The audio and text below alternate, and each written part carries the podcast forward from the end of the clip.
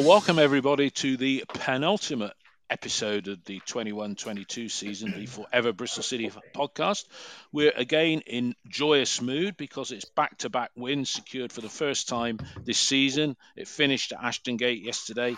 City 5, Hull City nil. Joining me are Mark, Ian, and uh, Neil. Um, guys, I'll come to you first. Uh, Ian, just a brief 30 second summary. Um, happy days, yeah. I mean, you know, was it were we that good? Were they that bad? Was it that there's nothing at stake? Your brief thoughts on the game. Uh, no such thing as a bad 5 0 win, is there? Uh, no such thing as a bad win these days.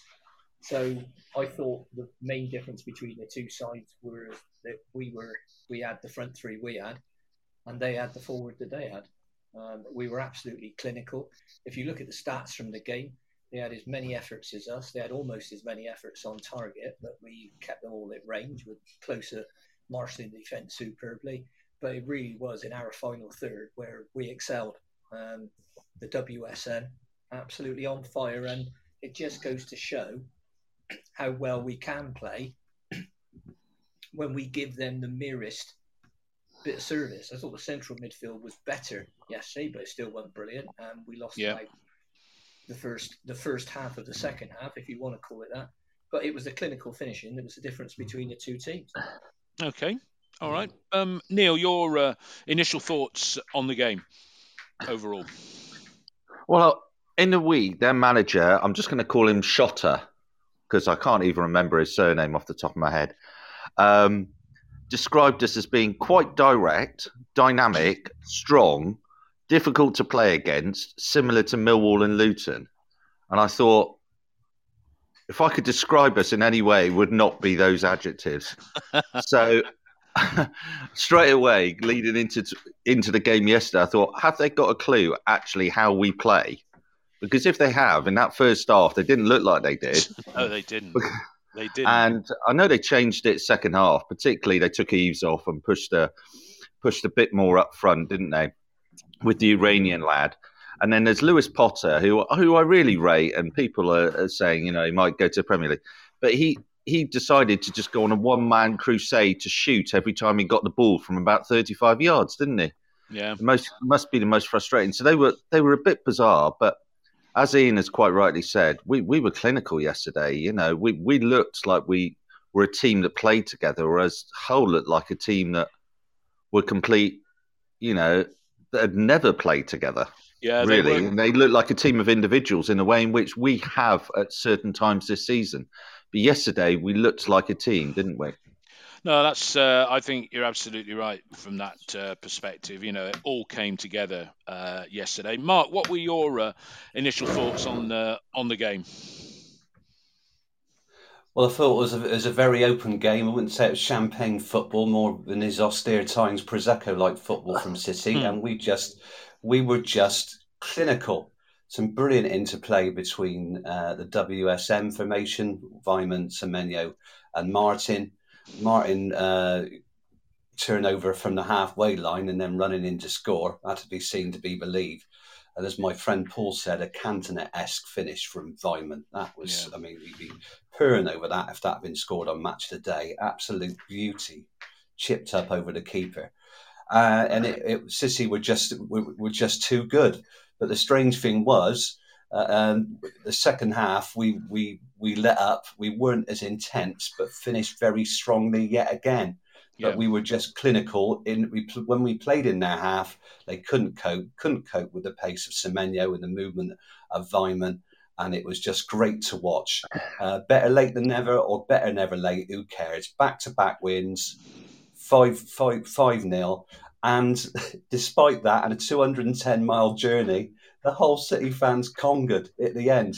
Give them credit; they were doing the conga. Some dressed up, some dressed up as, as traffic cones. I so saw those two, two lads or people, persons or whatever. There, no, it was. Uh, it had that end of uh, season feel about it. And I mean, look, the fact of the matter is, you know, I think, and somebody can look at the stats. Correct me if I'm wrong, but even if we get beat at Hull next week, this will be our strongest season Huddersfield next week. So this will be our strongest end of season finish, uh, certainly since uh, the, the, year Lee Johnson. Uh, well, I say the year he kept us up, 2016. It might even better that. So it'd be nice to go to uh, Huddersfield next week, avoid defeat, and then have a six-match unbeaten run. Yeah, which would be our best in this current seven uh, season stay in the second tier of uh, of um, English football. Um, Ian, the lineup. Uh, he didn't he didn't throw any surprises at all, really, did he? No, it was exactly as I predicted. Although I thought, from everything that I was hearing, that George Tanner might either get a place on the bench or might possibly get a start. But my view now is why risk any of the players that are um, getting a bit better, rehabbing. So I'm including O'Dowda, Tanner, Kalas, in that, why risk any of them for one game of football? you well, well, you don't want to you don't want to risk Ta- Kalas or O'Dowda in any shape or form because, as I'll say later, they're two players that, to be quite honest, well, certainly uh, O'Dowda, maybe Kalas, uh, you know, well, thank you and good night as far as that's uh, concerned. But Ian, they did play well, Williams. Right. They did play Williams for I 90 think... minutes. Did that surprise you? No, because he, he is, and I'm saying this with my fingers crossed, my legs crossed, and everything crossed he is looking like he's getting fitter. Now, obviously, that he, some people will say, well, about time is you know one game to go at the end of the season. By the way, before I forget to say it, you're completely wrong about Kalas. Although we have got to take a very careful look at Thomas and the 15 other players that are out of contract at the same time as Massengo. It's all very well yeah. Um, focusing on and pontificating about Massengo. Will he? Won't he? Well, he won't. Yeah. Um, but we've got that same situation with a lot of other key players. So it's either yeah. re-sign, possibly on lower terms, or we have to, or we have, they have to go earlier than we think. Yeah. I know. I'm only, I wasn't being overly critical of. I wasn't being overly critical of uh, Thomas uh, Kalas there for, for, for no other reason than we got to get the wage bill down. And we come on to comings and goings uh, later and what the shape looks like, which we focused on in the last couple of podcasts, really. Um, well, I'll come to you, hear, Neil. For... Uh, I didn't, Dave. Hang on, I didn't yeah. hear Richard Gould's interview with Twentyman uh, yesterday. Uh, yeah. I don't know. Uh, it, apparently, it came up in that that we were reducing the wage bill. Um, or, or, or, or no, we're, we're, going forward with the same the same budget, which I found an extraordinary comment. he did say he did say that. No, he did say that. Okay, let's go. Well, let's go through the goals. I come to you first, uh, Neil. For uh, I'll give you Neil goal number one and two, and then Mark, you can do uh, three and four, and then uh, Ian, uh, you can talk about the audacious, and uh, you can say, Dave, you got it all wrong about Weimann about four months ago. So, uh, Neil, goal number one and two, five and thirty-three minutes. Semenyo, Weimann, Weimann, Semenyo. I mean, what more can you ask? Take us through it as you saw those openers. Well, the impressive thing about the first goal was actually that Bentley seems to have had a bit of a shot up his arse about being a bit quicker in his distribution, doesn't he? Yeah. And uh, shot his where? Uh, shot up his arse, and uh, he's he's uh, his distribution down the middle was superb. Yeah. You know, that was uh, that reminded me of like playing Man City at home, didn't it? When he used to Absolutely, fire it out when he used to fire it down the middle. Yes, to fire yes. it down the middle and then and then away and then he's there. I mean, for me, uh, Hull yesterday had a a Chelsea loanee as a goalkeeper, uh, Baxter, and he was useless, wasn't he? Yes, I mean, he was, he was absolutely useless. And then uh, even before that first goal, there was that cross into the box on about the third minute that he came, and then Martin headed, and then it was off the line, and you were thinking, what is that guy doing? He's having like a Bentley first half against Sheffield United, didn't he? Yeah. And then um, uh, the goal itself, I've looked it back, and I thought at the time, what was the keeper doing on that first goal? Because yeah, great movement, all the rest of it, but suddenly the keeper, you know, Weimann still had a lot to do, and the keeper's come out right to the edge of the area, far yeah. too close to him. Weimann's hit the ball and it's gone through the keeper's hands. Now, good finish by Weimann, but awful goalkeeping on the first goal. Awful goalkeeping on the yeah. first goal. Second goal, it's almost like they they haven't switched on from the first goal, is it? Down no. the middle, this this time by uh, Klose, I think. Mm-hmm. Keeper kicks out. Klose goes down the middle. turn, boom, and uh, this time it's just replicated the other way, isn't it? With Weimann to Semenyo rather than Semenyo to to Weimann, and uh, they didn't learn at all, did they? That first half was like watching uh, junior football, really, wasn't it? It was like Yeah. watching players make the same mistakes again. it was it was end to end. No, it was end to end stuff. And there's a couple Oh, of a great- people on A on the great forum. save, a great save by Bentley as well. Sorry, Dave. He did. David. No, he did. He did. He did. It was very Great cat-like, wasn't it? The way he sprung and uh, took it out, and that and that's reflective, as Ian said earlier, the fact that Hull had 12 attempts and five on Yeah. target. That was uh, that was certainly one of them. And you know, with that amount of entertaining or enterprising play from both sides, we could have had a repeat of the five-all draw, which was uh, all of four years ago. I think the last time we f- scored five, and as uh, Lisa said on here, our biggest uh, victory at home in this uh, spell in the championship was 2016 with that 6 0 against uh, Bolton when uh, Well, a certain. I-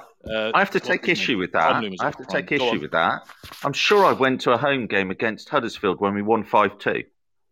We did Uh, score yeah, five we're against talking. Huddersfield, didn't we? well, yeah, you're right. We scored five against Huddersfield at home, five in the five-all draw, but biggest margin of victory. Oh yeah, yeah, yeah. Yeah, yeah, yeah. Yeah. Anyway, all right, But- Mark. That's the first two goals. Mark, the goal number three came a couple of minutes after that, and uh, Semenyo, this time provider. I mean, he's a handful at the moment, and you could almost see him going to a club like West Ham in uh, as an understudy to that Antonio because he's got that similar physicality that he knows how to roll opponents now, doesn't he?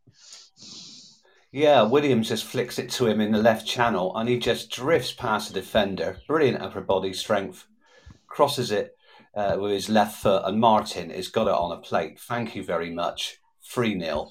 And I think Calder had a couple of chances before that, you know, and it was like it was like it was it was like playground football end to end. I think Bentley made that good save where he pushed the ball ball away, and yeah, it was just wonderful, wasn't it? You know, all three strike all three strikers have scored three 0 Yeah, yeah, and then uh, the fourth, the fourth, you said a moment ago, Mark, in your uh, preamble, uh, Chris Martin, twelfth goal of the season uh, for him. That was uh, ran from all of the halfway line.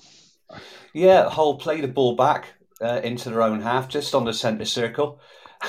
and Chris Martin, of all people, robs their defender and he runs through from the halfway line. This Chris Martin runs from the halfway line and outpaces a defender and scores. You couldn't you couldn't make it up, could you? Brilliant. No, On his uh, on his It left foot as well. Just strokes it past the keeper into the middle of the net. 4 0. Yeah. And you know we're in dreamland. Brilliant. we are in dreamland. Anyway, Ian, uh, I'll come to you for uh, the last goal, but before you do that, uh, any thoughts on the opening four? I mean, I think even Wayne Rooney had said in the week leading up to the game that our forward line is probably as good as it gets at this level, which being, uh, as Mark pointed out earlier, joint third highest goal scorers in the division with 62 goals. We forget about the 73 we've let in, but uh, you know, t- t- your your thoughts on the four goals and then that audacious chip for Weimann for his 22nd. I mean, over to you, Ian. Well, the common the common denominator in two of the goals was a chap called McLoughlin, who was a centre back for them, and I I said that our three were slow against Sheffield United. This lad made our three look like lightning because the first uh, of the goals, when Semenyo brushed past him, Semenyo, he, he had a two yard start. All he had to do was kick the ball out.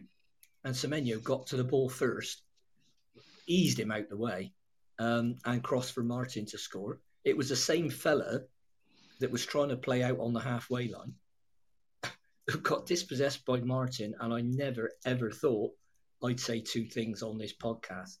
Chris Martin ran through from the halfway line score, out, outpace it, outpacing a defender. I never thought those words would pass my lips. And, and The draw his other thing- pension, maybe, but not not to do with the score. unbelievable. Um, and, it, and it was actually a, a good finish because the keeper actually went the wrong way and he put it where his feet were. So it was a very good finish. And I think all of our forwards are pretty good one on one, and I'd include Nakhi Wells in that. The uh, the fifth goal, uh, Wells to Martin, great movement by Weimann. If you look at his movement before the ball came to him, because you've got to be in a position to play that chip and he was in a perfect position. The defenders, as I criticised our guys for the other week, ball watch. So they were watching the ball, so they didn't see Weimann make two yards for himself on the far post, and the ball came to him exactly the right pace and height. And when you've uh, got 21, 22 goals, you've got the confidence to try that. Quite audacious, yeah. fantastic finish. Yeah, it was almost a bit like that goal. Do you remember a goal Glenn Hoddle scored at Watford for Spurs about 40 years ago? He was a bit further out, yeah. but it was just a little dink into the top, wasn't it? Yeah, and uh, great end, great end of season uh, for him, and 22 goals. That is pretty impressive, and not for the first time in the last couple of months. I hold my hands up and say the criticism that I made of him was uh, was was unfair beyond belief because he has always given hundred percent. So I hold my hands up on uh, on on that particular point. Um, Neil, I'll come. Uh, it, it, it is you next, Neil. Yeah, I'm trying to do it in rotation. Um, the defence, Neil. Uh, we we talked a bit about Bentley with his um, distribution. Um, no, it's Mark's turn. Sorry, Mark. The defence. Um, Cundy, Klose, and Atkinson they've sort of worked together as a trio, and we haven't been conceding goals like we were with Thomas in the side, and we can't fault his effort. But you know, they look they looked okay yesterday, didn't they? What did you think, Mark?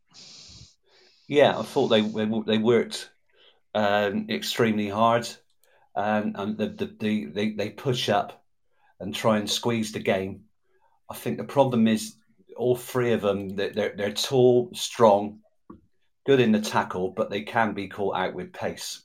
I think we we still need one one of those. One of them needs needs to be a bit pacey uh, and needs to be more alert when the ball's in our when we're defending in our area, uh, and when you know we, we, we do tend to, tend to ball watch. So I mean, you've got to look at it a little bit in context. The better sides won't give you the, the t- won't give you the time to play um, you know, go back to the Sheffield United game where you know we fell asleep. Enda Stevens has a shot, don't recover in time for the follow up by Morgan Gibbs White, and so on. Th- things like that, and uh, against Bournemouth, you know, where, where you know there are several several chances before the ball's put into the net for, for the first goal. I think from from Solanke it's the little things like that that we that we need to work on. But I think one of those three needs a little bit bit of pace in there. They they just tend to be a bit slow, but as a team and closer yesterday was outstanding. I mean, yeah. he wasn't going to. He was sit his rock. Nothing was getting past him. And I think the Cleverin talks about a, about a new contract, and they should definitely sign the guy on and captain material for ne- well. captain material for next yeah, season. Possi- possi- possibly, probably, probably. He can he can he can bollock players in several languages. I think really, and that's what you need, isn't it, in a, in a team. Yeah. Yeah, Alex Scott. Alex Scott played as a wing back. We're not seeing the best of him there, but he's getting minutes on the pitch, which is good for his uh, career development. Uh, how did you think he was in the hour that he uh, featured in? Mark. What's that? Sorry, I'm sorry. I thought Scott, Alex Scott. Else. How do, how do you? I say Alex Scott's being still played out of position, but he's learning all the time, and he's got a bit of physicality about him. But impressed with him? I think he's a bit limited uh, out on the wing, and he doesn't try. He doesn't tend to push the ball on. Uh, and you know try and try and beat try and beat the fullback or the opposing centre back and get to the line and cross and cross the ball over. It's just not his game. I think he's got good vision, which would be best served in the centre of the pitch, um, probably in, in, a, in a midfield three. Uh, or, or as a as a number ten, probably in a flat flat midfield three, would be better. And he's just there at a necessity. Always, he's he's not he's not caught out of position too often uh, because he has played a number of times in that position. But I wouldn't see his future there. So yeah, worked hard. Don't know if he was injured um, because of course we, we brought Benarous on, and then it, uh, then of course him and uh, Dasilva were swapped. Uh, so right. left leaves, leaves you a little bit unbalanced with a left-footed player on the right. I think. Yeah, Neil, Neil's favourite, a left-footer playing on the right-hand side. Um, Neil, I'll come on to you. Mark's there talked about pace in the back three, uh, and he's right. I mean, they are quite statuesque, all three defenders. Uh, I thought Atkinson looked more comfortable on the ball. Is getting even is gaining in confidence. But um, you know, if you look at the players that could play in the back three that weren't available for different reasons, Nathan Baker, again, listening to Richard Gould's interview, he didn't really say anything, but I think Bakes is going to end up hanging his boots up because of the concussion. You've got Kalas, who has got a bit of pace, although as one of my colleagues who plays football to a reasonable standard said Kalas lets the ball go over his head too much. And then you got the banished for reasons that Nigel Pearson sort of didn't really allude to in his midweek interview. So let's say Baker's gone. Kalas and Pring, ooh, would you displace? I mean, Pring's a backup, and we've got Idehen in contention as well. So, you know, do do we? we we're going to sign Klose and probably give Cundy a contract. What else would you do at the centre of the back, um, Neil? Well, I mean, watching watching Klose yesterday, Klose has been much better now. He's been in the centre. I think he feels happier there. He obviously hasn't got the pace that he probably once had in the Premiership with uh, with Norwich, but his reading of the game is superb, isn't it? But it's not just his reading of the game that's superb. You know, when the ball's coming through the middle, he's getting in with those first challenges, getting to the ball first. But it's also he talks he talks during the game in a way in which our centre backs haven't done throughout the whole of the season. I've watched from the Dolman the way he talks to Atkinson, the way he talks to Cundy the whole time, reassuring them, supporting them. And it's noticeable with Atkinson in particular, the way his performances have improved over the last four or five games. Just a bit more assured in himself. I think pace wise, dealing with your pace comment, I think Atkinson's quite quick actually, once he gets mm-hmm. going you know, maybe not over the first three, four yards, but once it gets going, Cundy's a different matter. Cundy for me is a bit leggy. Uh, got these massive long legs, hasn't he? And he, he has been done for pace a little bit. It takes him. He's got a bit of a turning circle of the Titanic at times, and uh, he he can get done for pace a little bit there. But this is he's worth a contract. He's worth a contract. That when you look at, I'm, I'm, when you, you compare him, you compare him to Zak Vyner, who yeah. again is yeah. one at the door. You know, and we used to say, we said lots of times on the podcast that Zak Vyner is a good squad player because he can play right back in a four, in the middle, or uh, in a in a in a three. I mean, Cundy is an upgrade on him, whichever way you cut it, isn't he? Well, I th- well, I think I think the main thing, David, is that um, Pearson's obviously been pulling his hair out over the course of the season over what he terms us being passive and not competitive. And I don't think anybody could look at those three yesterday and say that they were passive and non-competitive.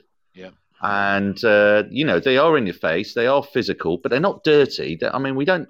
As a back three, they don't pick up a lot of yellow cards or anything, do they? No, at the end no, of the day. Do, so, but one thing I noticed but, yesterday as well, Neil, is that we do just put a little follow through. I noticed it a couple of times. You know, we just leave a foot in sometimes, not in a yeah. bookable way, but we're just no, nothing, nothing wrong with that. Canny, a bit more, a bit harder than we were. We conceded 12 fouls against their eight yesterday. So to me, that was uh, that was evidence of. Uh, I mean, I, I would, I would love, I would love to sign Klose.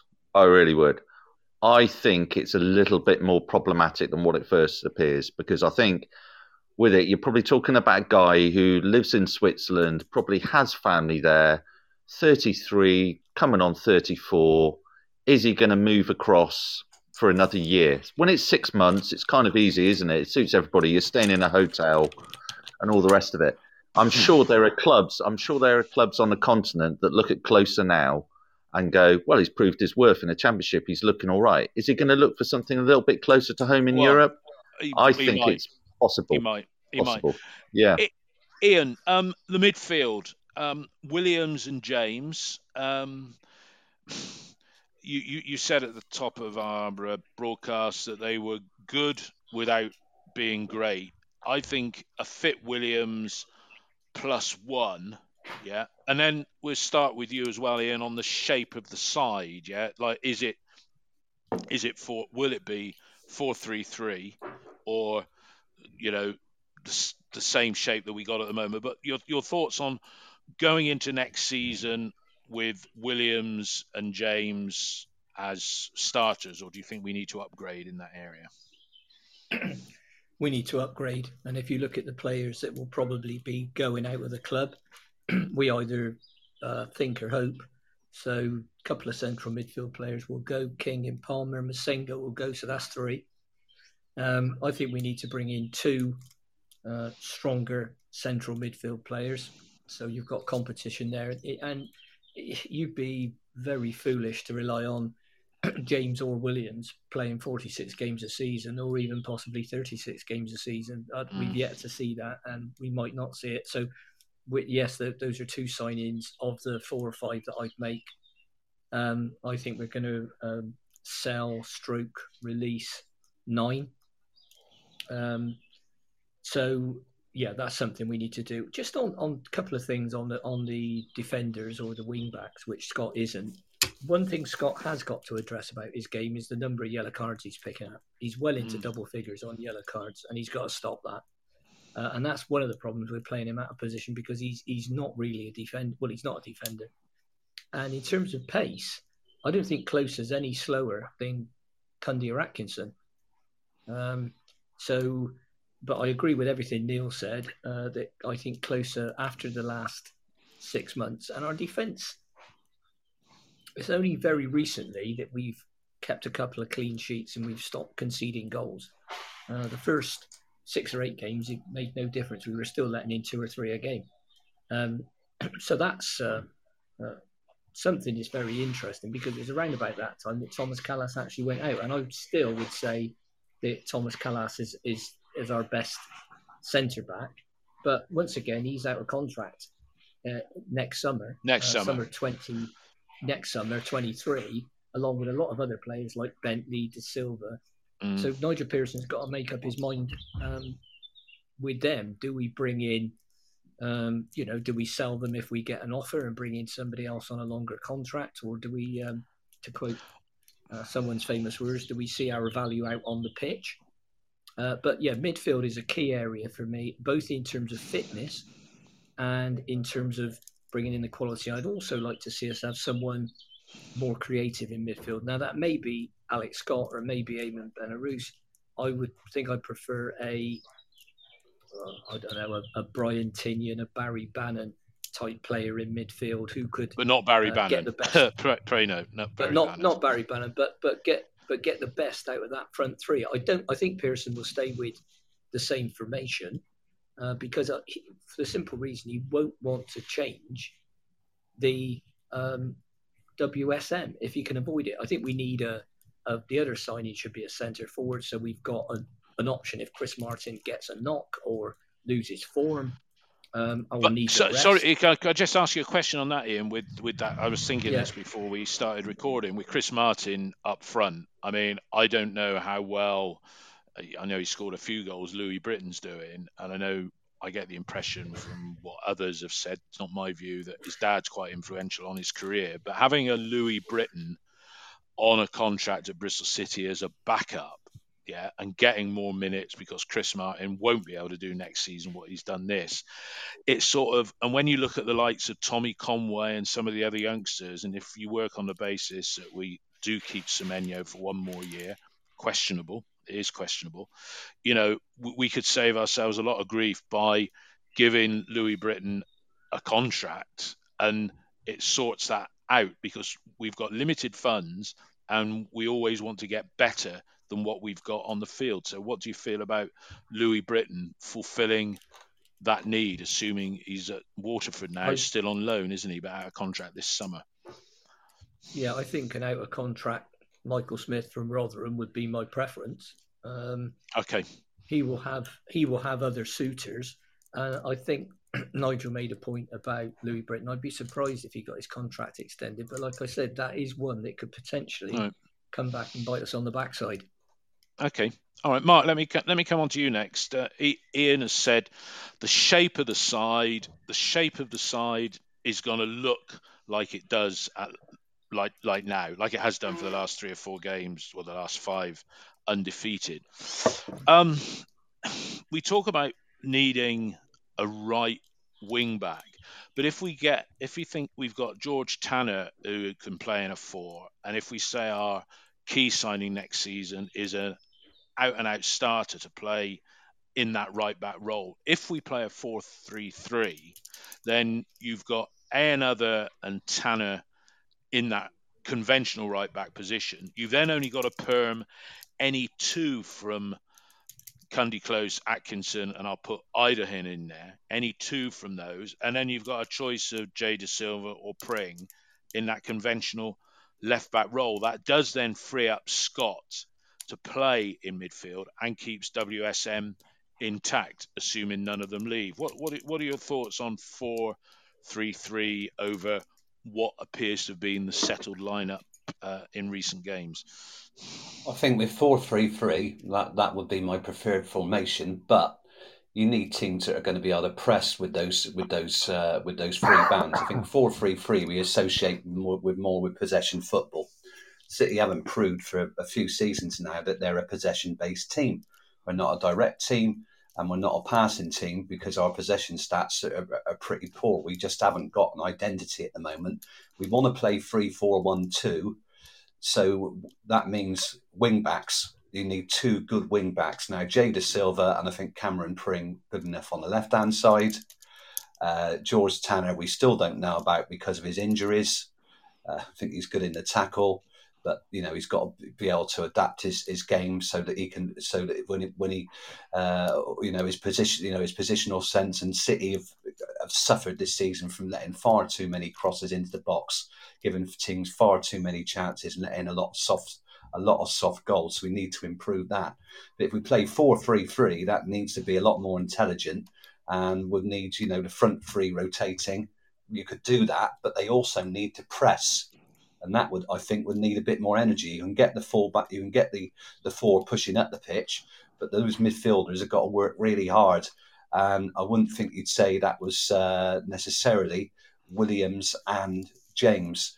Uh, currently, because I think Willie, James may be, you know, in the sitting role, but I think Williams would have to improve his his fitness significantly uh, yeah, well, that's a que- that's a that's different thing. Big, his, that's the that's that a big the thing. big question. Uh, is is going to be over his his fitness. Yeah. Uh, I mean, what are his, his fitness issues? Is it uh, is it his hamstrings? Is his hamstrings on Correct. both on both legs, yeah. isn't it, that have gone? No, I think, his ham- uh, Tanner is hamstrings. Yeah, he's had, yeah. he's no, had Williams. the same hamstring. In Williams is it started off with a quad, and since then it's been his hamstrings. Yeah. No, so you need a couple of you. Yeah, so you got Benarous in there as well. He can play in midfield, and he's an attacking midfield player. So you need a couple of others as well. We've got you options. I think the thing is, yeah. we've got we've got options. We have. But if you're options. playing three, four, one, two, Dave, you need good wing backs, good solid wing backs. Those players have got to be up and down those lines, lines, and they have got to be yeah. incredibly fit. Yeah. That's uh, and you need a, our team have got to be. The problem yeah. we got is our fitness. Uh, we, you know, during games we drop off and players just drift along. That's why Tyreeq Bakinson was shifted out. You can, yeah. I mean, I saw, I even saw for Ipswich against Rotherham. You know, discipline just so poor. You watch, yeah. you watch Liverpool, you watch Man City. The amount of work that the forwards do tracking back to rob the ball. The defence pushes up, but the, the, the forwards are running back and tackling all the time. That's what you've got to do to be a top yeah. side, to be a challenging side. Well, again, that's fitness back, and ath- that's fitness and athleticism. And if you look at yeah. athleticism, I know we've only seen him for 20 minutes. That's where Idehen, just seeing him warm up, he looked impressive. And um, Neil, we've talked there about midfield and the shape and everything. You know, I think. You know, we, anybody that's come in has got to be better than what we've got. That goes without saying, yeah. So, is it four four two for you or four four three? Sorry, not four. Yeah, four three three or three five two or whatever. What what what do you what do you think? Because this this gets back to what Nigel Pearson's going to have on his shopping list, really, doesn't he? Because we're not going for clubs in the bag anymore. That's clearly evident from what Richard Gould said yesterday.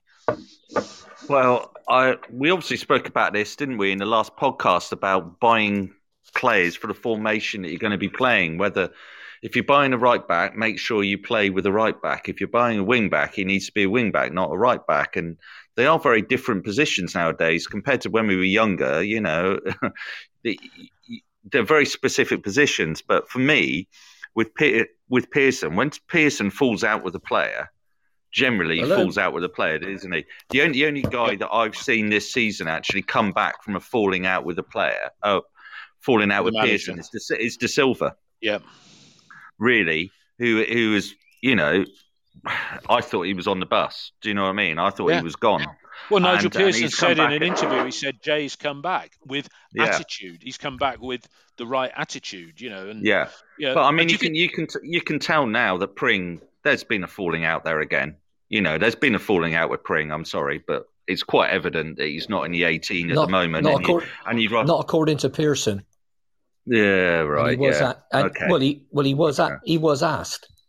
Yeah, I know, heard him say. Well, I, I, I, always I always yeah. look at during the game when people are on the naughty step, they get asked to actually be on the pitch and run sprints by themselves. I've seen Palmer do it. I've seen Bakinson do it. Now I've seen Pring do it. So it's kind of like a little bit punitive thing by Pearson sometimes. He, he makes them come on, not with the 18, and just you will be there and you will be doing meaningless bloody sprints up and down the pitch. And and that's what Pearson does sometimes. But I think moving in, I think Ian made a really good point about um, in the summer. I think our formation that we're playing at the moment is the formation moving forward because we've been effective and in that formation. But we're talking about all those players, aren't we? That even the first choice players at the moment we're having to renegotiate. I mean, in terms of a transfer window, and I don't want to leap ahead because I know you're going to cover it, David, but you're talking about the players on the pitch yesterday, Bentley and Dasilva, for instance, as examples. Are you going to be able to renegotiate them? If you're not, are you going to sell them? Massengo's gone. You can tell Massengo's gone. He's had an offer for five months. He hasn't signed it. He's yeah. gone. So I wouldn't be surprised if Andy King gets some form of one year coaching contract because I think that's how he views it. You know, minimum wages, keeps him in the club. Oh, and he's sort of there. But of the others, I mean, it's massive, isn't it? And then and it then is. you've got the. No, you're, you're, I mean, right. the, the, amount that the amount that Gould has got to actually, he's got all the players coming into last year. Then he's got the three sort of people that we might be fending off offers from, but we might have to take for the greater good if a large offer comes in. And then he's got to be thinking, right, okay, he's got players like Cundy and Closer that are out of contract as well. So he's I don't think Louis, Britton, Louis, Louis Britton's gone, David. Louis Britton's yeah. gone. I mean, I mean, they're, they're obviously trying to sign up that Seb Holden and uh, from the youth team, but uh, you know, I think I've heard that only two first team first year scholars are getting contracts. So I think we are those two. You, oh, you can't say those two are now, uh, Neil. Well, one's going to be Seb Holden, but the basically with it, I think, uh, you know, there were certain things that were spoken about in the stands yesterday with regards to people that are more in the know than I than I am. I know nobody close at the club at the end of the day. I, I make judgments based on what you actually see at the end of the day, isn't it? But I wouldn't, from what people are saying, Pack coming in on a one year contract is pretty much a done deal um, on vastly reduced wages from Cardiff. King King seriously? on a coaching contract. Yeah, seriously. King, well, he lives in North Somerset. He always lives in Portishead. His lad plays in the North Somerset Academy up at Clevedon, up at the Hand. He wants to stay in the area. If you were, if you had a Marlon Pack come to you and say, "I'll play, I'll take a 60, 70 percent pay cut from Cardiff because I want to stay in the area," I, I don't think he's a bad thing. Uh, uh well, and you'd have him. You'd have to in say, based, you'd have to say on, on massively on reduced he wages. He can pass. He can pass. Yeah, he can pass the ball as a utility. Yeah, as a uh, as a squad. Well, he can player, play that Matt. He can play that Matt James role. He so, can play that Matt James role, can't he? Because, yeah, you know, and, I, and I, he's, think, always I think, he's always had a good level of fitness, Marlon, hasn't yeah. he? Yeah, and he's six foot. He, he's he's a big he's a big lad. All right, let's get on to talking. Let's get on to talking about transfers. Ian, um, on the uh, on the forum, uh, a lot of people were saying your comments of give Callum O'Dowda an extension and we get some value on him. And you got slated on there. And I said I'd bring it up with you because I got to agree. You know that that is a view, but the counter view is nobody came in for Callum O'Dowda last time. Why would they come in this time? Why give him an extension? Because he's on still going to be on those higher wages potentially. You could offer him a one-year extension on lower wages, but would he accept? But you know, Callum about four weeks ago, Pearson hinted that he was getting back to fitness. Now, what we don't want to do is get him injured so that he gets injured on the field. But Callum O'Dowda, um, you wouldn't go for it. Would you, having thought about Ian, would you would you still offer him that extension? I don't think so, and I think well, I'm in the because majority. most of the people on the forum probably aren't businessmen. Um, I look at it from a pra- pragmatic point of view. We've got a full Republic of Ireland international. Okay, there will be someone who wants him. It might be somebody in League One. It might be Oxford, or it might be somebody. Now, do you release him for nothing, or do you hang on to him and you sell him for a couple of hundred thousand even? Now, it all depends on his fitness. If Pearson's looking at him and thinking, this bloke ain't going to get fit, then you might take that decision, but you'd have to be a lot closer to Callum O'Dowda's current situation uh, than uh, with a huge, no, with not with no respect, people on the forum who are making a judgment. are. I'm making it from a pragmatic business point of view. Now, I agree, there is a risk involved that you give him um, a, another year contract. And as somebody on here is quite sensibly saying, um, O'Dowda to Oxford on a swap deal for the defender that uh, Pearson was watching, along with the wingback. Elliott Moore. That might be a good idea. That might be a good idea, but you see, you're talking about Elliott Moore, contract, yes, yes, I am. Yeah. So if so, if um, the and, and that guy's played for Pearson twice before. So that might be an idea, mightn't it? But you you see the thing is, listeners, you can't do that if the guy ain't under contract because he just says, "Okay, thanks, I'm out of contract. Bye." Goes and signs for somebody, you get a sign-on fee. if either way, Callum O'Dowda won't be without a club next season. There aren't many left wingers, and is it the only problem you've got with Callum is fitness. If he could stay fit, I think he, he gives you something different, even if that's only as a 20 minute, 25 minute impact player as a sub. I, I think he's another one that suffered from being played out of position because I don't think he's a left wing back because he's not a great defender. But he is no. quick. He can put he can put sides under pressure. And you know, your view on him could be the same as your view was on Andy Weimann. He could have a fantastic season and you could change your mind, couldn't you? Might do. Well, Neil, you were one of uh, the people that took the alternative view, but before you, Mark, what what would you do with O'Dowda now? Because we we got to the witching hour. He's got no. I can I can see I can see what Ian's saying is is an enabler. Uh, I mean, I remember years ago when when uh, Darren Barnard signed a contract and we sold him. I think we sold him to Barnsley two days later and got Jim Brennan. So I mean, it's it's been done before. But I mean, if you compare him to uh, Alex Scott, who's also been played out of position. Scott's far braver. Uh, you know, he, yeah. he's he, you know he'll, he'll he'll take take a tackle. He'll win he'll win free free kicks. But I can see O'Dowda played down the middle. I mean, when when we I think we beat Birmingham three 0 last season. It's a uh, it's St Andrews, and he looked. He, he came on as a sub, and he looked great playing down the. That's one of his. That, that was probably one of his one in twenty. Yeah, but he's been yeah, six but it's years. Is, it's too few, and it's too it's, few and far, bet- far and between. You, and if you keep him, if you keep mm. him, you're blocking the pathway to some of the promising youngsters coming through. Like if you take that sort of quasi attacking midfieldery type of view, Benarous, yeah.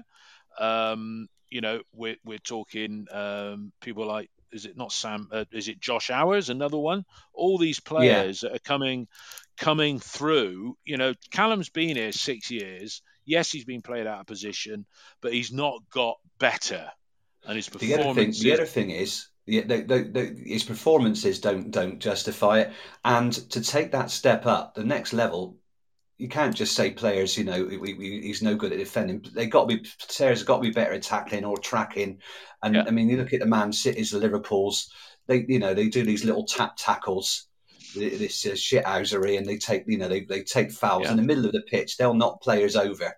They won't yeah. let you get near their, no, he their doesn't, area. They'll he slow doesn't, you down. He doesn't. We don't do he, that. We don't slow teams do, down. He doesn't bring anything. And yes, he does, but it's one in twenty. We can't do that. Now, Neil, your your thoughts on um, Callum. You know, I mean, he can he can not sign, and then it, it, it, let's say he's on twelve grand a week at City. I don't know if that's about right. Somebody correct me if that seems a bit high. But let's say City say, look, Callum, we give you. If his mum's extend- listening, tell us. Yeah, we give it. We give him. We give him. We'll offer him uh, an extension, but it's at, at seven grand a week. Yeah, All right. So if he goes and gets a signing on fee from another club, it's probably going to be the equivalent of the transfer fee we might get if somebody bought him after he'd signed the extension, 250. So how do you solve a problem like Callum O'Dowda? Neil. Well, there's there's two things there, David. I think I think Ian's on about taking up the option rather than uh, him sa- signing an extension. I think I'm right in that respect, aren't yeah, I? sorry. Yeah, you so, are. so the op- so the op- the option's going to be on his current terms, okay? Because if you take up an option, you have to offer the, the current terms. Right. So Ah, yeah. if if he's if he's on eight to ten thousand, so say, I mean, we can quote figures at the end of the day, eight to ten thousand. So that is you are committing somewhere in the region of four to five hundred thousand pounds to Yeah. have Callum O'Dowda uh, there for the season. Now, if he's on eight to ten grand, you get an offer in from an Oxford, 100,000, 200,000. There's no way Oxford are going to pay eight to 10,000. So then you're having to pay up his contract or subsidise his, Yeah. his contract. Either way, it makes absolutely no sense for Callum O'Dowda to be at the club. It's almost like a Liam Walsh scenario where you say, okay, yeah, you know, we need to keep Liam Walsh. He's what's Liam Walsh done since he's left? He's gone to Swansea. Swansea have gone uh, and shifted him out to, to Hull, where Hull have gone. Hull, uh. Where where Hull have gone, uh, and you know, for, for, for everybody, for, for everybody, for everybody that for everybody that leaves I'm the sorry. club, for everybody that leaves the club, you know, you always take the chance. I am sure that Callum O'Dowd at the moment, his representatives are talking to other championship clubs. I am sure about it. Okay, and he may well get an offer from a championship club. Fine, no problem with that.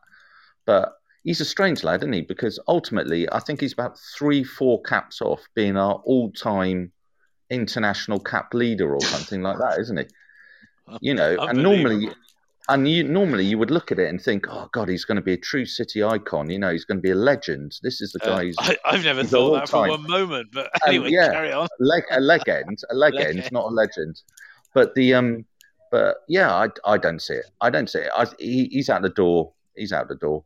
Um, Yeah. I mean, what what does he actually bring? What does he actually do? Yeah, Well, I agree with you. He's We, look, we just agree. think We his want him. champagne We want moments, him you 20. Who, who is who is he? Who who is he? Who is no, he? seriously, he just doesn't do enough. I mean, we've had no. young players. They, you know, they've had cameo cameo appearances, and they've been brave, and they they worked their ass off, and done a lot more than Cam, uh, than than Callum O'Dowd has done in the last last few seasons. He's had some bad injuries, fair enough, but in the brief times he's played, he's just not been good enough. I mean, remember at Fulham, him and him and Massengo um, couldn't couldn't foul the guy before he, he he hit the ball to the back post for Mitrovic to head it across the goal for Nathan hang on a minute. Fabano. Hang on a Just minute. Hang like on that, a you know. minute. Hang on a minute. We had defenders playing who couldn't get near him. Never mind. Yeah. And what you don't do is set up from a corner and have um, a left winger and a, a little lad marking a bloke who's six foot. No, no, I'm not talking about that goal. Ian. anybody I'm talking about No, no. I'm yeah, talking about the goal you've that got the guy, the the thing- guy went you- down look, down the look. right channel, and all he had to do is Oh, stick it, stick Mark. it, is, is chopping Mark, down, Mark, and he look. crossed the ball to the back Mark. post. Yeah, so the other five goals were all perfectly fine then, were they? Because we No, did let no, I'm just talking about. I'm just talking about things like things like that. No, what you're I'm just talking doing- things like that. What no, what you no, what you're doing is is you're picking on the kid. Now, what I'm saying is, I said about doing it from a pragmatic point of view, right? And and I don't want it to get into like arguing like twelve year olds or we're on Facebook and we're conflating things that don't apply. I think the kid's got some ability. I think he's got problems with his fitness, but if we start getting rid of everybody that's got problems with their fitness, we won't have a squad left. So yeah, but inter- sorry, Ian. Let- let me just pick just- up there. One of the comments that Richard Gould made yesterday, and there was somebody Mm-hmm. commented in the text messages on the uh, on on the pod just now, is that Gould implied that the budget was the same as next season, but that was with players Mhm. on the pitch and getting minutes on the pitch. And I think the inference there is that we're not gonna be hanging around with players with dubious injury records like that was probably a dig not a bad dig but Danny Simpson coming in Andy King probably Callum O'Dowda, certain players, you spend more time no, on the treatment and you table. conveniently forgot Casey Palmer and Nakhi Wells. Well, I was Ian. It's your. I was coming on to you next because they were the, Yeah. next two players I wanted to discuss. So I think we've done Callum Right. uh, to death. Stop press. Ian defence. Callum O'Dowda. Goodness me. Uh, we're, Yeah.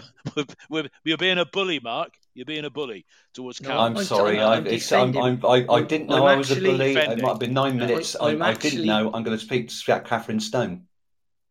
Good, well done. right. Um, Anyway. I think it's um, I, no. I, I, I think you've. I, I'm coming at it from a pragmatic business point of view. No, that's I'm fair enough. It's all about it from a- opinions, an Ian, emo- isn't it? from a- from an emotional point of view. But last season, you might have said the same thing about Andy Weimann, because this is the first season he's ever done anything like that. Now that could be Yeah. people could say, "Aha, there you go, brilliant coaching from Nigel Pearson," and it could be, right? But and it could be that we've actually found a formation he fits in. And something I just wanted to add from earlier on: if you're play, going to play four three three, and we don't play four three three, we play one in behind two. What happens is that if, if you watch sides that play four three three, so Liverpool, Man City, is they flatten into a four five one when they haven't got the ball. Now that's going to force Weimann and Semenyo wide, assuming that Chris Martin is is the one that's left up on top. Mm. So you have to, you just, I'm, I'm saying, not saying you can't do it. I'm just saying, is that getting the best out of those players? So that's why I think Pearson, at starting Well, next we've always season, known that Weimann, yeah, Weimann's playing place. down the middle, and that's why he's getting all the goals. No doubt about that. Right, Ian, uh, you first now on two. You know, we we've said about Kalas. Um, you know, we, we, he might go, and he's out of contract next summer, so this is a year to get some value out of him. We're all in agreement that Han-Noah, he didn't even get a cameo appearance to come on and say goodbye yesterday. I thought that might have happened, but Yeah. it didn't. Uh, right, Yeah. Casey Palmer. Nakhi Wells, Casey Palmer, you know, two players there that are earning collectively 25 grand a week. Um, I said last week, Palmer going to a club like Sheffield Wednesday with us subsidising the wages. You say if he don't want to go there, he don't go. Um, Yeah. so, so, so how do we solve a problem? What, what do we do with Palmer and Wells? What do you think will happen with Palmer and Wells this summer? Well, it, it, first of all, they have to want to leave, and probably neither of them would object to leaving the club. But what they won't do is, I, I don't think collectively they're on 25 grand a week. So I'll say they're on, let's say they're on 20. Uh, 20 grand less. each. Yeah, that's Each, two million a year in wage. 20 grand a week each. That's course. two million a year for the two of them. Yeah, that, yeah, but we gave them those contracts, right? They, Of course. th- their agents negotiated those contracts, and somebody at our end, Steve Lansdown, said, "Yeah, that's okay." Um, and we also, let's not forget, we also paid eight and a half million pounds for those two players. So in my world, not the world of an accountant, but in my world, if we let them go for nothing, that's eight and a half million quid down the Swanee in terms of an asset. Um, and then you look at their wages. Um, honestly, um, it's it's very difficult because if you if you let those players, if you're not going to play them, I'm all for letting them go. Okay, um, and we've been very lucky with the front three that we've got that they haven't had um, very many injury problems this season. You know, Semenyo's missed a couple, um, and yeah, okay, I'm okay. Uh, Bear Boy, Palmer, twenty grand a week. I've heard forty-seven k a week for both. Yeah, that's what you've heard. But who have you heard it from? Do you? If you heard it from Richard Gould, fair play, because I asked Richard Gould directly about players earning twenty grand a week, and he said no, less. All right, now you know, he could have been winding me up. I don't really know, but I would take what he said as being more accurate than what I've heard from someone who knows someone and knows sat by somebody in the ground or in a pub or something like that. Anyway, leaving that all aside, if you've got, I totally agree, if you've got high wage earners in the team, and particularly if they're not playing, and we're not being successful, because let's not run away with the idea. We've had a few good results. Um, recently, but we've had a poor season and we had a terrible season last season. So let's just get that out in the open. Um, if we can shift them, it's going to take negotiating, it's going to take wheeling and dealing, and it will probably be that we have to let them go for nothing to another club, but we won't have to subsidise their wages. That would be, I think, best case scenario. Because, for example, if someone's got one year left on 20 grand, but they know they're not going to get another contract, and somebody offers them a two or three year contract on 10 or 12 grand, they might just think, mm, well, that's three years more work. I'll take it, and it all adds up to more. So Yeah, you, it, it's going to take that. Or the other thing is, is as was suggested earlier with Callum, swap deals, uh, because it, we're going to need to wheel in deal. Now Nigel Pearson will not be doing that, and he said that when when they asked him yesterday about contract negotiations with Klose. Nothing to do with me. Closer Yeah. and nothing. Hang on, nothing to do with me. I don't do money or anything like that. So it's going to be Richard's going to need to do some fancy wheeling and dealing. Um, and as, as Lisa's just said on there, Nakhi Wells might go abroad. He might uh, might go and play in the MLS. MLS. Um, Casey Palmer might do the same. They're both family guys, as, as uh, I, I mean, I- Casey definitely is. Um, they might want to go there. I, I don't think they'll retire. I think, that, you know, nobody can seem to find a player in Casey Palmer, but you can bet your life he goes somewhere else. He'll have a season where he gets ten. Well, he could go and join. Uh, he could go and join uh, Derrick Williams out in uh, that LA Galaxy, who's playing. He seems to seems to be enjoying himself that- out there. all those things, all those things are on Dave. Right. But my point is, we're going to have to be very a lot clever and a lot cuter. That's the in word, the transfer clever. market Clever. than, than we were than we were in the last transfer window, Yeah. and that's something that worries me because if Nigel Okay. Pearson's, he'll be involved in it to the extent to say, yeah, I want that right wing back from Oxford, or I want that centre back from Wigan or wherever. But he won't be the guy that sorts all the wages, and that's that's down to Richard. So Yeah. he's he's going to have to be really on his toes to, to All get right. us some to get us value. So it's it's both out the club, but you don't know how. Um, Mark, quickly on the same thing. Those two, Palmer and Wells. Do you think either of them will ever pull on a Bristol City shirt again? First team. Um, Wells, yeah, maybe Palmer, no, but can we? Will will they leave? Um, I think Wells. We haven't, I haven't heard from Palmer. He's been injured injured for a, for a little while. Wells, maybe the MLS, possibly closer to home. I think the average wage out there is uh, between three hundred thousand. Sorry, when you said closer to home, did you mean closer going back to Switzerland, or was it closer? no, closer. Closer is in proximity to, to the to the US. Yeah, you know, in uh, in in in in uh, where's he from? Um, from the Bahamas. yes, he is. I think, isn't he? He's, he's Nakhi, so possibly. But the wages there, I mean, somebody, I think it was Tomo said they range from about 300,000 a year to a, to a million. So a drop in the ocean compared here. So he might have to take a substantial uh, wage cut. Similarly with Palmer, who could sit on his ass. Uh, I think he's out of contract next year. And we would, I mean, he's only going to fetch a hundred thousand, couple of hundred, maybe less than that. He just hasn't done anything since he's been here. Uh, you know, he was he was he's been on loan to several clubs and has never been consistent. Never done it. And and he can't even get. You Okay. know, that's a problem. Yeah, uh, Neil, quickly on those two, and there's one other topic I'm going to cover in a second. But uh, Palmer, All right. Well, they're, they're very they're at very different stages in their careers, aren't they? I mean, Nakhi Wells has come out and said he's at 32 and he just wants to be playing football. So I think Wells will probably go and he'll probably claim first team football because he can't be enjoying getting on for five minutes at the end of each game. No. Palmer is a very different scenario. Palmer is at 25. He's at his maximum earning on this on this contract, and he pretty much knows that the only way is down. So the only way you're going to get rid of Palmer is not for footballing reasons in the way that Wells will go because he wants to play. Um, Palmer will go if it's right for Palmer at the end of the day. I think when Palmer goes and we look at the uh, financial side of things, I think we'll It's gonna be probably go down as it'll be the worst signing in Bristol City for the last 30 years financially. I mean, three and a half Yeah. million on the guy and take 20,000. I know what Ian says with Richard. But what is interesting about Richard Gould's interview is at the end, okay, he did change his position a number of times with Geoff Twentyman. Actually, I listened to it last night. And at the end, he said, Well, we've written to the uh, EFL about these changes in FFP and what's going on, and we've made representations and all the rest of it. And he said, Well, when are you going to hear back from them? And he said, Well, we've set them, there are no deadlines, but we've said we need to know by June the 10th when the transfer window opens because otherwise it's going to screw up our summer. We're not going to know. So these projections about keeping budgets the same, these projections about what we're going to be doing over the summer, some of it is reliant on the fact that there are going to be changes in FFP and we're waiting on the EFL to actually say Yeah. to us what the changes are going to be. And- And he kind of changed his position during that interview about two or three times. So I think there is a huge uncertainty still with regards to Yeah. the financial side of things over the summer.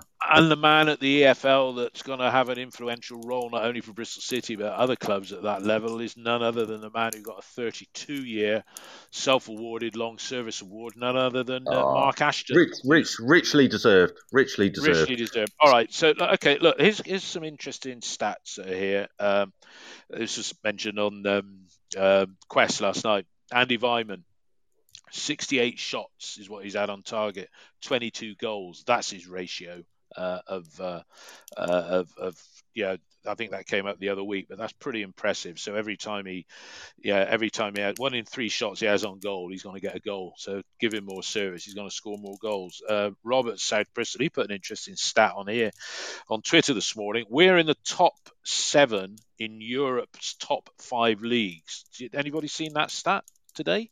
All right, I'm going to repeat it. Top seven of sides that have scored in both halves of a fixture. Liverpool have done it 21 times, Dortmund 19, PSG 18, Bayern 17, Man City, Monaco, and Rennes 16 times. Bristol City, there we are, in uh, 15 times we've scored in both halves. So we're in the top seven in uh, Europe's top five leagues. And behind us, just behind us, sorry, we're level, sorry, with Fulham, Spurs, Lazio, Napoli, and Leverkusen. Um, interesting yesterday as well, Josh Brownhill, good to see him get the winner. Anybody see Sky News this morning? They had all the goals mixed up. She was talking, uh, Jacquie Beltrao, nothing like what was going out on the screen. I felt sorry for there. Wes Burns, two goals, right wing back, swap with Bakinson. Anybody think that would be a good move? Yes, no? Any takers there? Wes Burns making a return in exchange for I haven't, I haven't seen enough in play. I always rated him. I always rated Wes. He Wes wasn't a Burns bad little when player, was he? Didn't didn't didn't fancy him, No. Lee Johnson. No. Uh, have you seen him Well, now? He looks a- like a Swedish I'd tennis say- player, doesn't he? oh, he's I'd got say more of a man. more of a more of a winger than a a wing back. But hey, you, you don't know. I, th- I think he'd be better there than Alex Scott because he, he is uh, he, at least he's a wide player. He get down the line, Alex can't he? Isn't. Yeah, he Yeah, scored a he's- few well, he's a lot quicker than us over time as well. That was yesterday was City's 800th win in the second tier of English football as well. All right, yesterday's referee, first time he's refereed a championship game. I thought he did all right compared to some of the dross we've seen down there. All in agreement on that? Yeah, He was, Like, he was yeah. a bit weird. He was a bit weird first half booking Scott for that challenge, and then let Yeah. a few go on Scott and on um, on Joe Williams, and a massive descent from their player where he looked to get. He put his hand to the back pocket, went to book him, and then decided not to. I think he was a bit lenient with them first half, and then booked Scott at the very first opportunity. Yep. So okay, yeah, yeah, I thought he was all right. He He talked right. to the players, didn't he? Communicated with them, Yeah, which is I what thought the main okay. You just don't notice when the referee has a game. You don't notice. Now, Forest and Huddersfield, notwithstanding what's going to happen in the transfer window, uh, look at the performance of both those clubs who are languishing where we sort of are now. Forest were languishing there at the start of the season, I think, with Damel after about eight games. That has to be the objective next season to um, a- a- emulate both of those sides, and that means getting into the top 10. Uh, Ian, very briefly, that's got to be next season's goal, top 10, hasn't it? Yeah? Yeah. I, th- I think I, I said something like this previously, but I start each season with with five positions. Uh, five out of ten season is you stay put. It's no achievement, but at least you don't go down. Um, seven out of ten is a top ten finish. Eight out of ten you make the playoffs. Nine out of ten you win the playoffs, so you go up. Ten out of ten you're promoted in the top two. So those are my five positions at the start of Yeah. every season. Obviously, you want to have a ten out of ten season, but at the, I think at the very least, from where we are, we need to have a seven out of ten season. Yeah, yeah. Okay, Mark, your your your uh, thoughts. It'd be nice to do what these two sides have done, both with um, well enterprising managers. Both managers made youth use of the loan system that we haven't, and there's been no indication that that is going to happen. Your thoughts, Mark? Which two sides were you referring to? I couldn't hear. Sorry, David. Huddersfield, Huddersfield, and Forest. That's got to be. Yeah, and I mean, and, and Forest, I think they were second from bottom, weren't they, when uh, when Steve Cooper took over? Yeah, one point from seven games, as Bear Boy seventy nine has said to us on there. Yeah, yeah, so incredible wise, rise up the league, and of course one of the, the factors was getting. I mean, must this be a loan to buy agreement for Jed Spence? He's just been phenomenal down that uh, as, a, as a right wing back, just incredible. But if they go up, they're going to want him off to Bayern, off to Bayern Munich, I think. Interesting. That's interesting. That's the rumor. Well, that's been a, that's been a, that's been a sign in the season so much that people think he's actually a Forest player, but he's not. He's Middlesbrough's player. But yeah, yep. you know, he's, he, he took over from a stodgy team yeah. to, to to a passing team as well as well. But they they utilise the loan market, and that's something that we don't do. Well, we haven't even uh, mentioned we haven't even mentioned that at all. And yeah, uh, we, we, we're, we're part. Um, Neil, um, Forest and Huddersfield. You know, we, we, we want to be doing what they've done, and based on the last five games, you know, there's a little bit of hope there, isn't there? Maybe.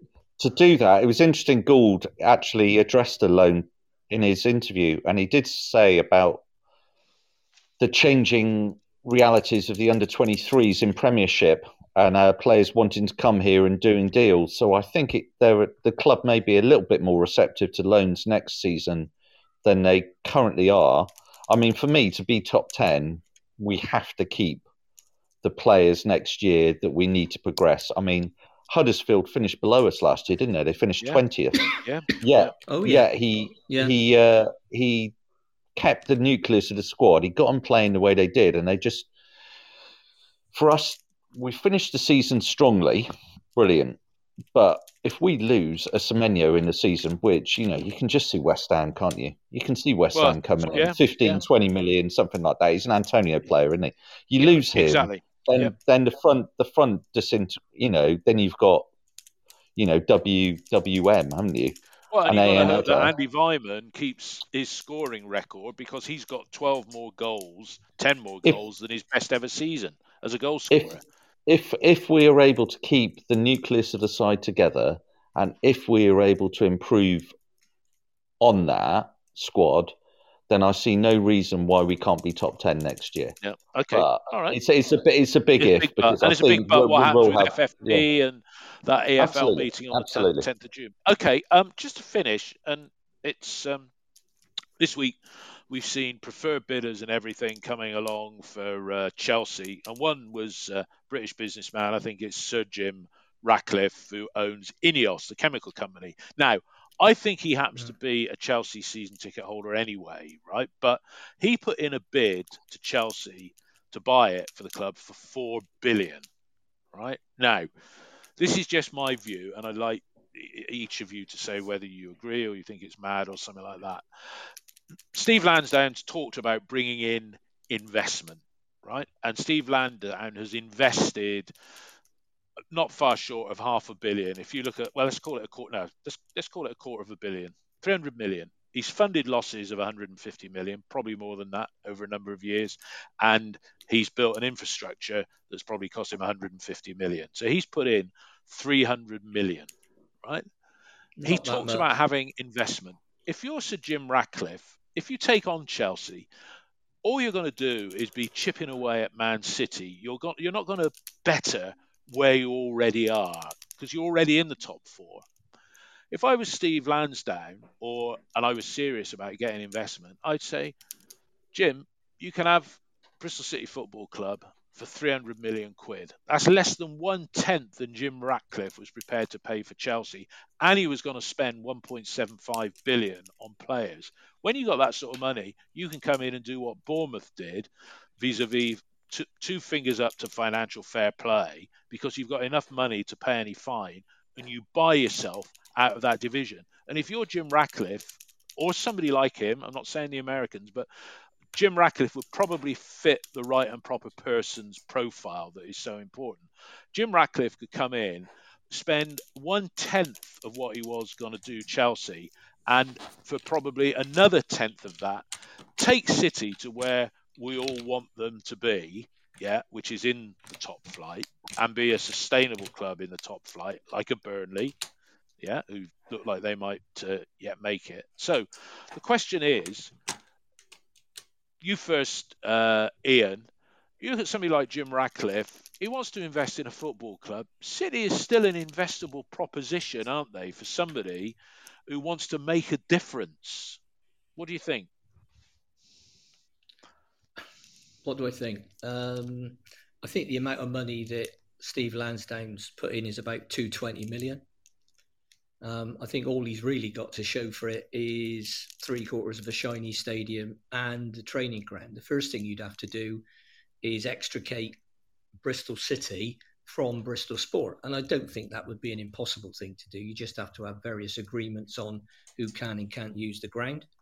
Somebody like Jim Ratcliffe would want to be. He's the richest. I'm saying him getting. I'm saying him buy the whole thing, lock, stock, and barrel. So Steve Lansdown well, if, get all of his money back. Well, he can on, get his 300 yeah, million he, back on a check. I know, Dave. I know. I, I wouldn't. Um, if Jim Jim Ratcliffe uh, wanted it, he'd want to be in complete control because he, he's, a, he's, the richest man in Britain, and he's. I mean, the two richest people in the world. Uh, the the richest man is Elon Musk. Um, if he fancied a football club, that'd be interesting. But he's too busy buying Twitter for forty-four billion. Um, and the richest man in the world apparently is Vladimir Putin. Uh, but we can't we can't have him because of sanctions. Um, no, I, I, look. I think realist. I think re- realistically, um, why would he want it? You know, Chelsea. What have they got to offer? Well, they're European champions, world champions, uh, or Liverpool world champions, aren't they? But they were European champions. Let's put it that way. Um, they're in London. They've got far bigger support. If this would be um, I, think the fact that we haven't heard of anybody who's come along and wanted to buy it, uh, I think that speaks volumes. Because once Steve had made that, we're looking for investment. Uh, I will. I, they'd call it a revelation, wouldn't they? In Bristol, you know, somewhere like Bristol Live, they go. Steve Lansdown reveals that he's looking for investment. Well, okay, I suppose all football clubs are looking for investment, but I, I'm still not clear if if let's say I wanted to put twenty million in tomorrow, what would I get? You know, how many shares would I get? Am I investing? Well, that's it. It's a control. It's a control thing. It is. It is. And you're not going to get. Con- you're not going to get control. I mean, I think it, there's sometimes um, where Steve would probably give you the football club because it's losing a it's losing a fortune, isn't it? And he must think, oh dear, I've got to stick another ten million in this, and it's, it's, I've lost. But that's the thing. Already. But that's that's the thing all the way along the line that Steve's been sitting in ten million here, fifteen million there, done this. But done why that. would you He's want what you've got to convince me of is why anybody else would want to buy it? I mean, look, if if you or I had a couple of billion, yeah, we might be interested because we're we're City fans. But why would anybody who's not a City fan want to buy it for the right reasons? Yeah, for the right reasons I'm talking about. And, and once again, you'd have to explain would they want to buy Bristol City? Would they want to buy Bristol Sport and have the whole shooting match? Would they want to? Uh, uh, would they want to just buy the club in the, in the way that the guy at Derby has because he doesn't own the stadium? No. The former owner still owns the stadium, and there's a twenty million pound loan across Derby's training ground from an American business. Yeah. So that's probably another eighty million quid that Kirchner's got to find if he wants the whole shooting yeah. match. So, and lest we forget, Derby could start next season with a further fifteen point deduction if they don't if they don't get themselves sorted out pretty quick. So uh, th- this stuff is really it's all about what's he, it's what an investor's getting. It's about what an investor's getting and what is mega complicated. Because, yeah, yeah, it is. mega it's complicated. but somebody like him, somebody like him, he satisfies right and proper person's basis, and he he yeah, yeah. he could he could alleviate the problems that Lansdown has. We've talked in the oh, past about. I wouldn't be he, just get him out of it. Just right, get his money right, back right right in proper persons because look at the Saudi Arabians. I mean, they bought Newcastle, and then the next day, 150 people got beheaded. And yeah. Thaksin Shinawatra got hold of Man City, and he, he had a human rights rap sheet as long as your arm. Yeah. So we all right. You know, we okay. won't worry too much about. All right, it's not going to happen. But... It isn't. It isn't going to happen. It isn't. No, I, I can't see it happening, Dave. all right, let me really ask the same question. Uh, well, Mark... you, you go you go back you go back to um, to Bournemouth a few years ago, I mean, the Russian guy came in, pumped millions into the club, and they you know they, they, they knew they'd overspent on FFP, but were, they just did it to take the hit. But then that's a big risk. You know, if you if you don't get promoted, but when you do it, but and then you Mark, and then you get a, and you get a point deduction. But, but, but Mark, look at look at the clubs that have done it. Okay, Bournemouth have did it, had five seasons in the top flight, came down. Yeah. They got parachute payments as well, right? And it's put them in a position where it looks like they're going to go up auto, you know, unless critical game on uh, Tuesday night when Bournemouth play at home to uh, Forest. But they've got they've had enough money to get back up, so they get back up and have another season up there. Look what Wolves did with Fosun. They signed up the uh, agent who brought in all the Portuguese players. They've done it. Yeah, And Steve, yeah. fair play. He's been. It's like the person. It's like back. You know, it's like putting. Well, lottery is not a good example. It's like I put ten quid every week in on the lottery. I'm never going to win it, but I'll keep putting ten quid. Whereas if you thought, well, if I put in hundred quid, I've got a very good chance of doing it. Now, you know, if somebody put in a hundred million to Bristol City. And no, no questions asked, and you, you could you can still buy your way to the top without question. Yeah. And would we want Mhm. somebody who was one of these? Would we want people like who bought Newcastle running this football club? No, we would not. But there are other people out there, dare I say it, even the guys that have bought Ipswich Town, that's the Arizona Pension Fund. I don't know how the uh, pension members in Arizona feel about that, right? And it's not a greatest success, but he's got his plaything. He's acting on, on behalf of investors. But you know, you can still make a difference and get to the top. Neil, just to finish with you on this point, what what do you? Yeah, Lansdown's talked about investment, but people are only going to put money in to, if they have an element of control. And I worked for a company years ago. I think I've said it on the podcast when we last talked on this subject, where um, wanted to expand and everything, and then uh, 3i were the potential in uh, uh, providing the funding. Uh, and they wanted to put their man on the board, and they wanted an element of control to dictate how things were done. Yeah, anybody Yeah. putting Yeah. money in, they do want I control. mean, Land, Yeah. Lansdown, uh, Lansdown. At the end of the day, David, uh, you know he's a businessman. But if you look at our accounts, we're repaying loans to Lansdown. Okay, we've got like four or five million pound that we pay to Lansdown on loans. Any money he puts, yeah. interest on loans. Any any any money he uh, loans into the club, he takes as shares. We Bristol City are part of a multitude of other companies. So the 38 million we lost last year would have been taken across, and that loss would have been used against the profits of other companies. Yeah, he's not going to do anything Wait, that is going to hang on, cause his hang net on, worth. Which, let Neil which other- finish. Ian, which other- let Neil finish. Let Neil finish. Yeah, his but which statement. other- He's, which he's other not. He's not going to do anything. I, th- I think the main thing for the Lansdowns is the sports village. I don't think anything's going to change until that sports village either goes through or doesn't. And I think we're still waiting to hear back on the planning permission, aren't we? I can see the sports village comes, boom, boom, boom, two years, then the Lansdowns exit stage left. I can't see because that is such a vanity project in terms of what's going on in Ashton Gate with that sports village and the arenas and the hotels and the office space and all the rest of it. If you sell to another person now, they might not want to invest in the sports village at the end of the day. They might not have anything, you know. I don't really need a basketball arena or another arena or office space or hotels and all the rest of it. I just want a football club. So there's a lot going Mhm. on outside of the club, with inside the Bristol Sport and with inside the Lansdowns. The the football club is a part of that, but there's a lot more to it, isn't there? Yeah. At the All right, end of let's the day. not. Ian, I know you wanted to talk there about Lansdown laying off losses in other businesses, but with, none of us are tax accountants here, so let's not get into. Well, no, I I, still no, think. I, Let I me just say what I was gonna say. This that.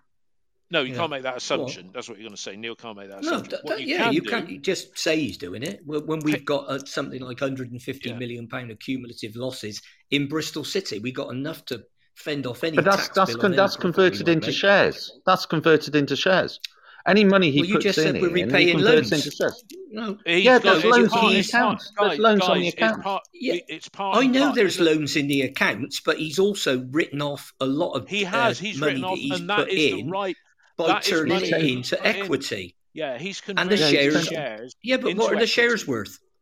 Well, they're Someone's not yeah, got to worth buy out the his shares, though, haven't they? No, but that's what I'm saying. Somebody could come along and say, Steve, we give you 200 million quid for Bristol City. Now, Yeah, breaking could, it out yeah. from Bristol Sport and the Vanity Project, you could say, right, you can have Bristol. Steve can say, right, you can have Bristol City for 200 million, and for that, you get the right to run the Bristol City Football Club, and you can have the training facility, which is exclusively Bristol City, right? And we have a ground here that you can use. And if you're in this level of football, you pay me that amount in rental. And if you get to the top flight, you pay me eight times that amount in rental. so let That's me- the deal. Let me just. That's the Dave, deal. Let me. Well, yeah, it's cobblers, isn't it? You, could you, you remember what you just said? You give me 200 million, right? Yeah. You give me 200 million and you get a 20 million pound asset. We'll call the HPC a 20 million pound asset, right? And that's all I get. And I get the right to use the ground. And I got to give you. So, what, what are you doing with the other 180 million? What do I get for that? Assuming we don't go up to the Premier League. You're never going to get that deal. Jesus Christ. No, but you're buying. hap- That's the cost of a franchise. That's the cost of. What- A, that's like buying a Oh, franchise. Dave, what a franchise this losing 40 million a year. That franchise. What- That's the one you What do you do sell with the is it? Bears as well? What do you do with the Bears as well? There's so But many they, other. no, but they're part. But they they continue to play it. That's part of the deal. You don't own the stadium. You buy. All right. Well, you don't own the Bears either. You just said I bought. I paid 200 Sorry, let me rephrase that. worthless. Sorry, let me. That was too broad brush a statement. You say right. You can have the training ground, half. right, and the Yeah. brand Bristol City Football Club for a hundred million. Oh, yeah, hang on. So that's hang on. We've all, we're negotiating two minutes. You've right, already gone your bid. No, all right. Look, look. It was just. It was just a provocative thought. A provocative Yeah, but thought. Dave, Dave is very badly thought thought, thought through. I mean, I look, know. Well, it is. Steve- It is. Wait, it is the Neil's quite right. There are loans in the accounts. There's a particular one for 16 million from Pula, which I guess was used to, and I don't know, I guess was used to fund the training ground, building that. Okay. Now that's what I'm saying. The training ground as an asset is probably worth about 20 million. Don't forget the Bears got one as well. So that's that's two training grounds. But you just said, well, you're only buying Bristol City. You're not buying the Bears or anything like that. And you've got to give the Bears the right. I think the only way he'd sell it is with the asset of the football club with some 50 year deal that the Bears um, could use it in perpetuity in, and, and paying a rent. But I, I, if you said to Steve, you know, if you made Steve that kind of offer, I think he'd bite your arm off, your legs, um, and all the rest of it. So, look, you, you, it's not the Bristol City Football Club isn't an attractive asset if you take the infrastructure away from it. It just isn't, Yeah. Mm. is it? Think about it. You wouldn't No, buy it no, would you're right. if you had You're that right. It's kind of money, Dave, Yeah. and you're a City Yeah. fan. Yeah. You know, No, it's, it's, not. it's you're not paying. attract- you're paying for the brand. You're paying. Yeah. Look. and the so brand is be- pretty. it's you know, the brand. right. Here's a brand. We finished 17th in the championship. Last Yeah. year we finished 19th. We got a load of players who'll be leaving the club in a year's time for nothing that we've got to sort out contracts with. Um, we ain't got any money to spend. And last time out, we lost 40 million quid. And by the way, if the FFP negotiations don't go our way, and please God they do, but I don't think they will because all the other clubs have to vote on it, and the ones that have kept their house tight won't vote for us uh, as they see it, being profligate. Uh, and by the way, we lost 40 million, and, and on average over the last 10 years, we've lost about between 10 and 15 million a season. Easily. Hey, do you want to buy it? million, Do you yeah. want to? Do you want to buy it? Yeah. Yeah. And this season, Sorry, and look, no. and this season, this season, the season to May 22, the loss is probably going to be 20 million, I would say. Hmm. I think it's Could be probably more. closer to 10 or 12, but you could you you could be right, Dave. I, I'd have no idea. we don't idea. know. But We don't know. All right, look, it was just. I think. Look, the thing is with investment, it's all or nothing. Yeah, because that's it. It's the you know, and it's just a man trying to get his trying to get his money back. Because Lansdown, he's only got to get. We've only got to get there for two seasons in the top flight, and he could have all his money back, his loans repaid, or he could then sell it, and then the brand is worth more because if you do get, and that's Oh, why clubs Dave, buy it because they see future seasons- income. Yeah, You two or three seasons in the yeah, two or three seasons in the Prem. You, you uh, yeah, even two seasons. Someone will pay big money for it because they There say, go. "Right, what's my income going to be next year? A hundred million. Exactly. Well, hang on, we could get mm. relegated. Don't worry about it. You get another forty-two I million. know that's And that's the point get- I was getting. Yeah, that was the yeah, point. if I you was get getting. promoted, but no, the only way Steve Lansdown ever gets his money back is is if we get in the Premier League.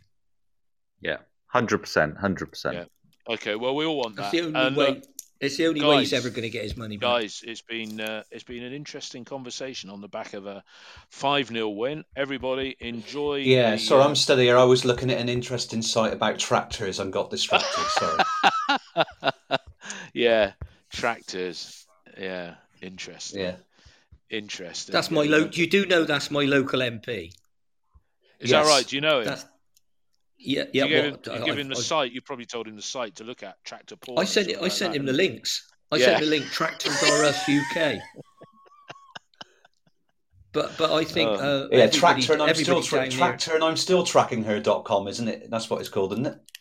I don't yeah, know. I'm. I'm um, but no, I mean, in fairness, he, he did. Uh, everybody down here is is um, uh, very uh, s- s- stiffly and strongly behind him. Yeah, and you in particular, Ian. Right, everybody, I'm going off to Yeah, binge watch the final. I've watched two episodes so far, or is it three? Binge watch the final bit of uh, Ozark, probably for the rest of the day today. But uh, Neil, Mark, Ian, thank you for your erudite contributions as always. Thanks to everybody that's been uh, listening. Great that almost 100 people have uh, tuned in for uh, what is a real end of season uh, atmosphere. We'll be doing the Huddersfield game. It's a lunchtime kickoff, so we'll probably do that maybe six o'clock on uh, Saturday night. That'll be the last one, but we'll have uh, look to have plenty of I, specials. I'm going to probably still be on the road. season. I'll You'll tell you a still be- story Are you very, very Are you quickly. going? Are you going? Yeah, David, I've Oh, completely on. cocked up. I've completely cocked up. My son turned around. Can we go to Huddersfield? I said, yeah. Not realising it's twelve thirty. I'm on the Cats coach. I'm on coach one. Ah, Ah. oh, Yeah. you can tell us all Oh, about Lord. that. You can Quarter- tell us all quarter about past- it. Quarter past six, we've got to be there, which means that I've got to leave Clevedon about half five, which means I've got to get up about four forty-five in the morning to get up to Huddersfield. I have God bless you. completely God, you have. cocked up God here. I've bless you. completely God bless you. Neil. You You're a real.